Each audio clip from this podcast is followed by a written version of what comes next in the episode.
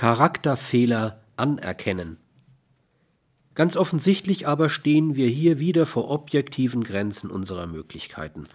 Ist es uns gelungen, Charakterfehler säuberlich von schlechten Angewohnheiten späterer Jahre zu trennen? Dann müssen wir lernen, die Grenze, die uns unsere Charakterfehler ziehen, als gegeben anzuerkennen. Wir können sie nicht, ohne langwährende fremde Hilfe, beheben. Es ist also töricht anzunehmen, wir könnten so gut sein, wie wir wollen, wenn wir damit ein ethisches Gut oder auch nur ein intellektuelles meinen. Wir können eben nicht alles, was wir wollen.